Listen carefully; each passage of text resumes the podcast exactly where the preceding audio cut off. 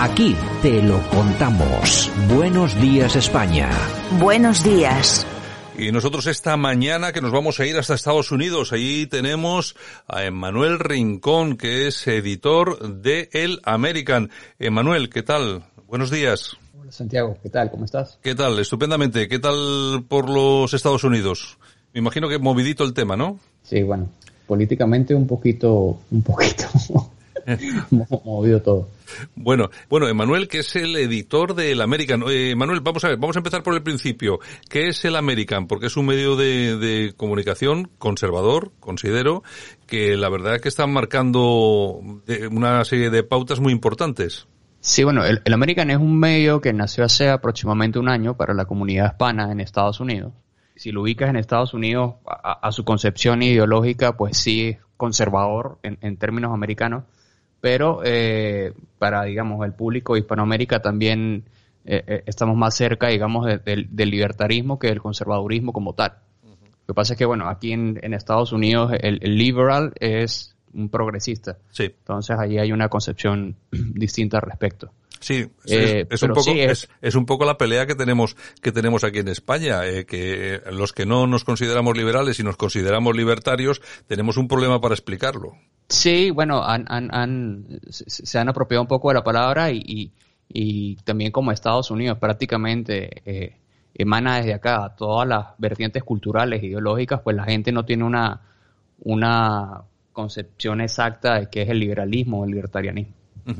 Bueno, eh, eh, un medio de comunicación eh, que está, bueno, cogiendo una importancia bastante, bastante, bastante decisiva y sobre todo publicando noticias y artículos que realmente llaman poderosamente la atención. Nosotros nos pusimos en contacto con vosotros cuando vimos uno de los artículos que, había, que habías publicado tú en concreto. Es un artículo eh, firmado por ti que nos llamó mucho la atención. El artículo se titula Cómo los negros son cancelados y tildados de supremacistas blancos si no obedecen a la élite de la izquierda. Vamos a ver por qué este titular puede llamar a muchos malos entendidos. Claro, cuando dices, ¿cómo vamos a llamar a los negros supremacistas blancos? ¿Qué es lo que está pasando en Estados Unidos, Emanuel? Es que nos parece muy raro. Mira, eh, aquí en Estados Unidos hay digamos, algo que quizás es un poco difícil de entender para la gente en América Latina y quizás también en España, que el tema racial es un tema muy importante uh -huh. y el tema racial siempre ha sido como un vehículo para, para digamos, impulsar campañas de segregación y, y impulsar las balanzas políticas de un lado al otro.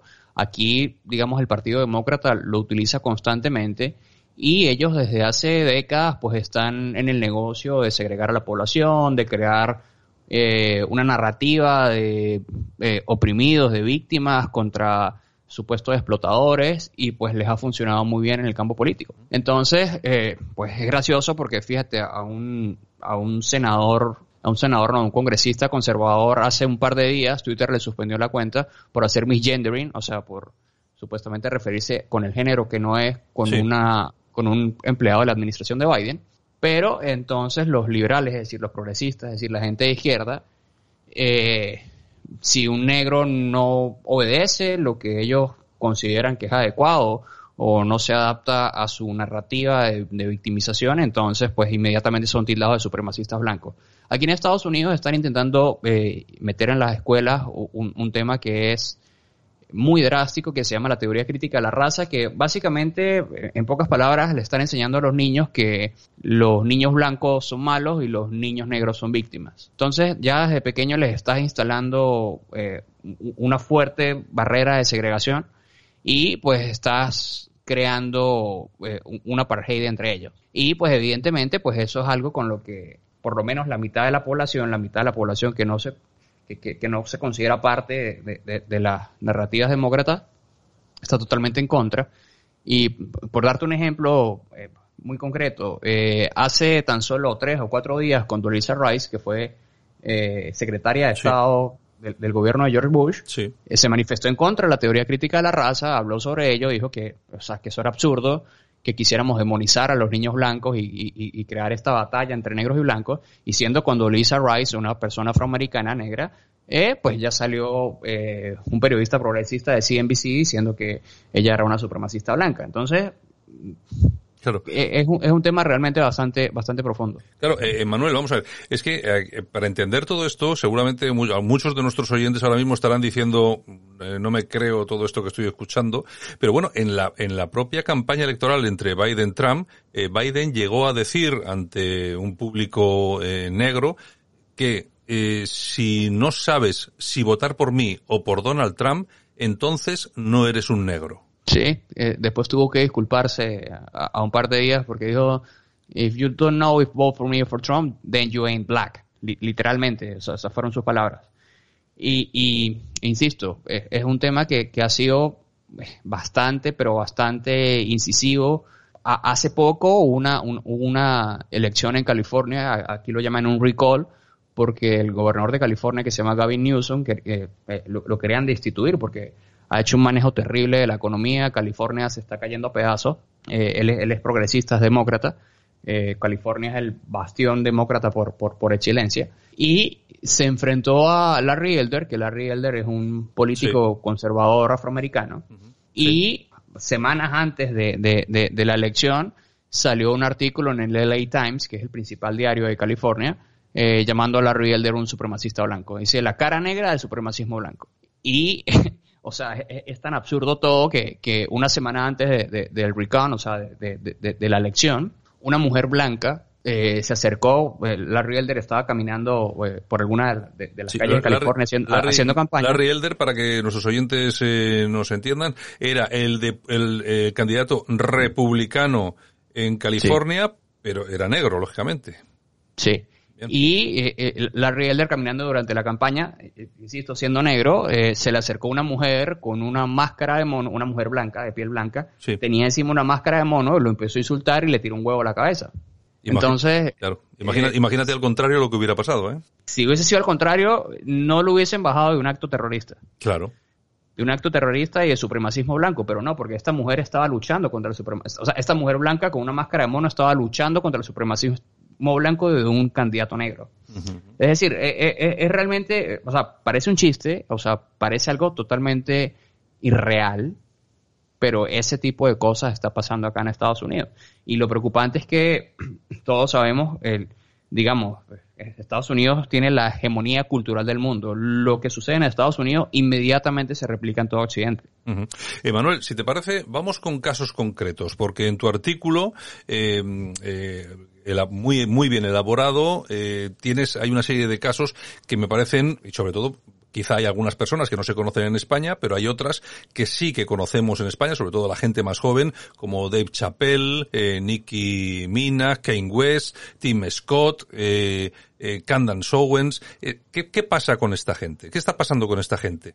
Bueno, eh, so, son personas que han, de, de cierta forma, a, han sido exitosas en, en, en, sus rubros o en, o en lo que se han propuesto en la vida. Uh -huh y evidentemente pues no siente que son eh, eh, unas víctimas o, o, o, esclavos del sistema, lo que quiera. O sea, gente que ha salido adelante por sus propios méritos en distintos rubros, en política, en medios de comunicación, en, la música, en lo que sea.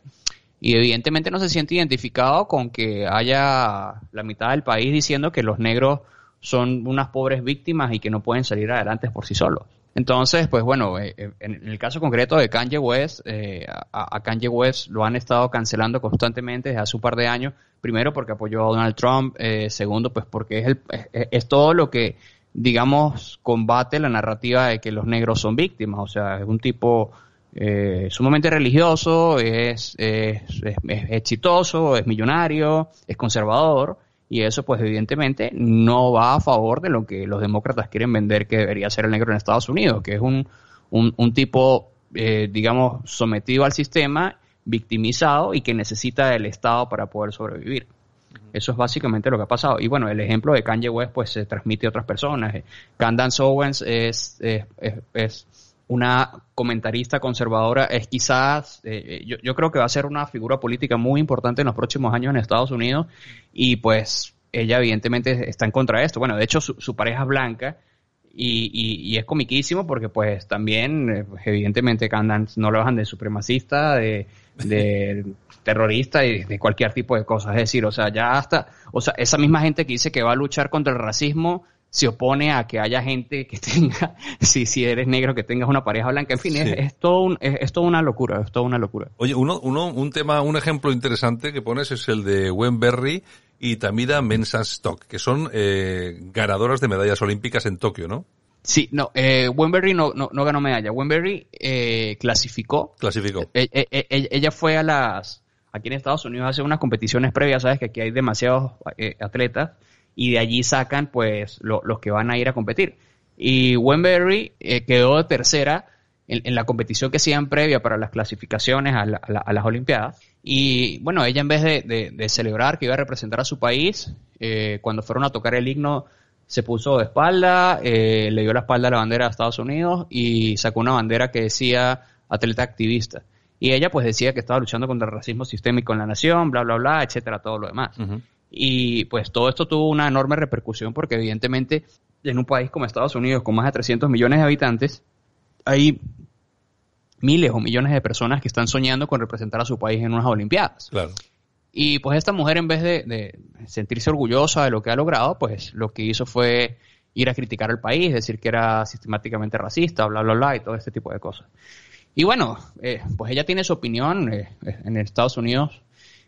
La, la, libertad de expresión todavía existe, aunque lamentablemente se está coartando un poco.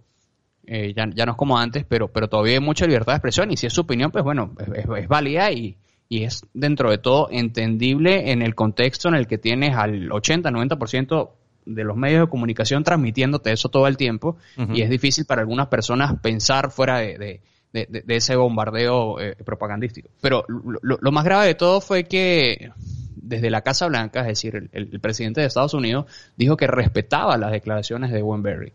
Es decir, que está respetando, que está y respetando el himno nacional, oh. que, está, que está respetando los símbolos patrios. Y, y, y, la, y, la, y la otra de, de Mensa Stock, ella sí ganó el oro, fue, fue, la primera mujer afroamericana en ganar el oro en lucha, en, en lucha olímpica, y ella inmediatamente, eh, cuando ganó, eh, fue básicamente dos, tres, que, que es, un, es un mensaje súper emotivo, súper bonito, eh, diciendo que llamaba a Estados Unidos, que estaba muy orgullosa de representar a su país, que era una emoción hacerlo, que ella vivía en el mejor país del mundo, en fin, se, se, se deshizo en elogios y, y, evidentemente pues este no fue un mensaje que fue eh, compartido por la Casa Blanca, ni por Biden, ni por Kamala Harris. Se prestó. No fue, Sí. Se prestó, se prestó más atención precisamente a la que daba la espalda a la bandera y al himno antes que a la que estaba orgullosa de haber representado a su país, haber ganado la bandera y lucir en las fotografías con la bandera de Estados Unidos. En fin, de todas formas, también quizá si eh, hay también casos más conocidos, ¿no? Como el de Dave Chappelle y el de Kiri Irving, ¿no? Irving, ¿no? Sí, a, a Chappelle, a Chappelle lo están cancelando porque él, él, él, en uno de sus últimos especiales de Closer en Netflix, sí. eh, pues habla bastante so, so, sobre los transgéneros. Y, y, aquí, insisto, es un tema que los transgéneros casi que tienen o, o, van a terminar teniendo más privilegios que cualquier persona eh, promedio, que, que, es precisamente parte de su crítica. O sea, que con esta gente casi que tú no puedes ni, ni, ni, ni mirarla porque ya te pueden eh, amonestar políticamente o te, te censuran en tu, o sea, cualquier cantidad de cosas absurdas. Entonces, eh, eh, insisto, eh, hay personas racionales en Estados Unidos que la mayoría, si no el 90%, son conservadores que evidentemente están diciendo, ok, mira, eh, todos sabemos que existen los gays, que existen eh, transexuales, la, la, cualquier clasificación que tú quieras hacer de tu sexualidad, pero si se supone que la intención es que todos seamos iguales, ¿por qué tenemos que estar dándole privilegios a ciertos grupos poblacionales? Uh -huh. que, es lo que, que, es lo que está totalmente erróneo. Es decir, eh, yo, yo respeto tus decisiones de vida, pero no por eso tenemos que estar entonces todos de rodillas porque tú has decidido ser transgénero o, o, o cualquier cosa que quiera hacer.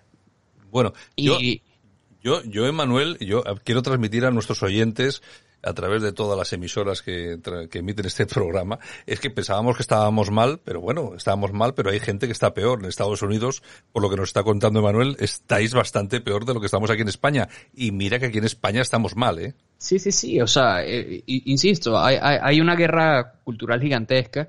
Incluso es gracioso porque el, el, el sábado Barack Obama está haciendo está, está haciendo campaña por, el, por, por, las futuras elecciones que van a haber en Virginia uh -huh. y salió diciendo como que no, este que la derecha se está inventando eh, ridículas guerras culturales que no existen para ganar votos, etcétera. y pues eso causó indignación en la gente porque eh, estamos en un país en el que literalmente, bueno, eh, aparte de la teoría crítica a la raza y todo lo demás, por ejemplo, hace un par de semanas hubo un caso de un joven que se, que, que se hacía pasar por transgénero y terminó violando a una mujer en un baño de, de, de, una escuela, una universidad. Entonces dice, ¿cómo me vas a decir tú a mí que esto no está sucediendo si lo estamos viendo todos con nuestros propios ojos? Entonces, quién nos defiende ante esto? Entonces, realmente que, que, digamos, la situación aquí está un poco, un poco salida de control. Ya te digo. Oye, me gustaría, y ya para acabar, porque no tenemos mucho más tiempo, es que me comentaras, tú eres una persona que lógicamente estás ahí en el, en el centro del meollo, como se dice aquí, me gustaría que me dieses tu opinión sobre Donald Trump y la posibilidad de que repita candidatura en las próximas elecciones. Parece ser que están montando una especie de, de momento, mini, mini emporio de comunicación, porque después de que le han dado tanto la espalda, y me gustaría que me comentaras tu impresión. ¿Va a presentarse Donald Trump otra vez en las, en las próximas elecciones? Sí, sí, sin duda se va a presentar, eh, de eso no hay duda en lo absoluto.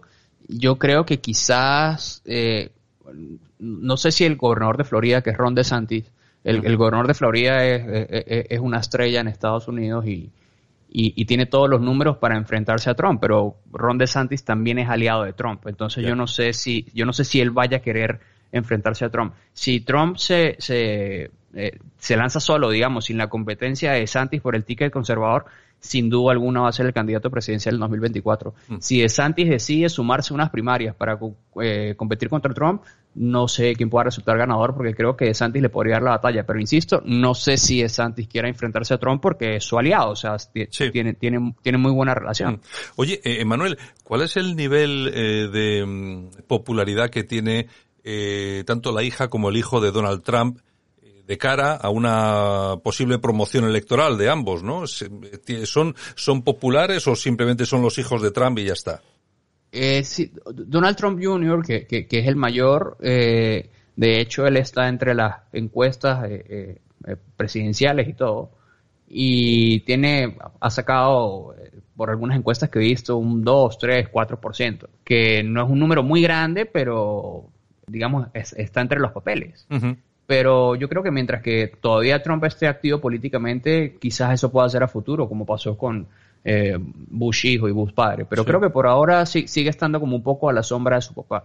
Pero sí es, sí, sí es muy probable y es algo que, que digamos, tiene, eh, que es algo que todos, todos esperan que en el futuro eh, no sé si la hija, pero sí, sí Donald Trump Jr. probablemente va, va, va a ingresar a la política. Oye, y Emanuel, ¿qué hay de ese, de ese, de esos medios de comunicación que dice Trump que se van a poner en marcha? ¿Es efectivo? ¿Se va a poner esa red social en marcha? ¿Va a poner en marcha una televisión? ¿Sí o no? Sí, o sea, ya, ya, ya, lanzó el prototipo de Trump Social, pero fíjate que apenas lo lanzó, eh, subió un, sufrió un poco de ataques informáticos. O sea, el, el, el, el, a ver, aquí el amor a Trump y el hate a Trump es algo, digamos, abismal. O sea, es, un tema, sí, evidentemente, los conservadores lo respaldan, pero los demócratas lo han pintado, eh, eh, es decir, Hitler es un pequeño cachorrito al lado de Trump, según, según los demócratas y la izquierda en Estados Unidos. Entonces, este, le, van a hacer la vida imposible, o sea, de, eso no hay duda. Yo por eso considero, yo, yo creo que la figura de Santis es, es un poco y, a ver, de, de, Santis no es, no es un tipo manso, o sea, de, de Santis también las tiene, eh, vamos a decir, bien puestas, pero creo que es un tipo que tiene eh, menos puntos de ataque como los tiene Trump, porque pues a, a, Trump lo han satanizado demasiado y, y, y, y, ya tiene demasiadas cosas con las que la prensa lo, lo, lo ha estado, digamos, tratando de hundir de Santis creo que tiene un rostro un poco más limpio y tiene totalmente la misma postura de Trump. Entonces creo que sería una, una, una bastante una, opción bastante interesante. Oye, eh, Emanuel, ¿y cuál es la cuál es la posición ahora mismo dentro del partido republicano de Trump? ¿Le apoya el partido? ¿Solamente una parte? ¿Hay una parte importante que, que no le apoya?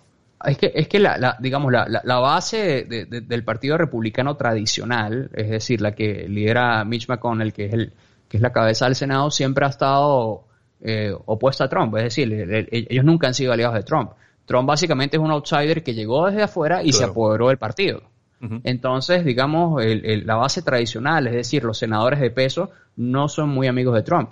pero eh, vamos a decir que Trump les secuestró el poder del partido. Entonces, evidentemente sí tiene una resistencia interna, pero eh, finalmente, pues, es lo que decía la base electoral, es decir, ya, ya Trump tiene un poder demasiado grande sobre el partido y no es algo que ellos vayan a poder disminuir en el corto plazo. Bueno, y ya, la, última, última, de verdad, te lo prometo. Eh, ¿Vamos a ver a, Kamala, a, a, Kamala Harris de presidenta? Yo creía que sí. ya sé que es una, es una pregunta con mala leche, pero bueno, en fin. no, no creo que, no creo que, eh, en fin, no, es algo que a la gente le gustaría, pero pues yo no entiendo ni siquiera cómo Joe Biden sigue dando la cara en, ruedas de prensa cuando evidentemente no, no, no, puede ni pensar por sí mismo. Es decir, creo que es algo que se ha tardado más de lo que, de lo, que uno esperaría. Nosotros comentábamos aquí con nuestros compañeros de la prensa, algunos que a raíz de, de, una, de una cosa que habíamos hecho sobre Estados Unidos, que nos decían, bueno, no es cierto lo que estáis diciendo, ¿cómo es posible? Es, es mentira que Biden tenga solamente un 45% de, de apoyo y de, y tal. Bueno, pero es que está bajo mínimos, ¿no? Biden ahora mismo. No, ha bajado más. Y creo que llegó a, a, 41%. Pues imagínate. Sí, e, es, pero es que, a ver, yo, yo ni siquiera, a, mí me sorprende que todavía haya 40% de personas que lo apoyen. ¿eh? O sea, insisto, a, mí ni siquiera me gusta, eh, digamos, juzgar a Biden porque se ve que es un, e, e, es un ancianito que, que, no piensa por sí mismo. Ya. O sea, a, él lo están moviendo allí, incluso se, le salen cosas que dicen, no, a mí no me dejan responderles preguntas a la prensa. O, o sea, él, ni siquiera sabe dónde está parado. O sea, eh, eh, hay quienes están abusando de él, son, digamos, las élites del partido e incluso creo que su propia familia le hace un mal colocando un señor a asumir tamaña responsabilidad para la cual evidentemente no tiene cabeza para afrontar. Pues eh, bueno, es lo que es lo que más o menos se piensa aquí. Bueno, Emmanuel, oye, pues nada, te, agradezco mucho que nos hayas dedicado estos minutos hoy en nuestros micrófonos aquí en Buenos Días España. Y para todos nuestros oyentes, Emmanuel Rincón, que es editor de elamerican.com, recomendamos porque además está también tiene su versión en español, como debe ser, y para todos nuestros oyentes españoles y latinoamericanos que quieran enterarse de cómo está la realidad eh, de USA, pues bueno, pues está muy bien acudir ahí y leerlo. Y nosotros, Emanuel, pues nada, agradecerte que nos hayas dedicado estos minutos y esperamos contar contigo más de una ocasión, porque está bien que de vez en cuando venga alguien que nos cuente la verdad de lo que está pasando en Estados Unidos. Sí, bueno, es muy importante porque, insisto, sabemos cómo esto repercute en nuestros países. Está muy bien. Oye, pues nada, un abrazo muy fuerte, Manuel. Muchas gracias. Gracias, Santiago. Hasta luego.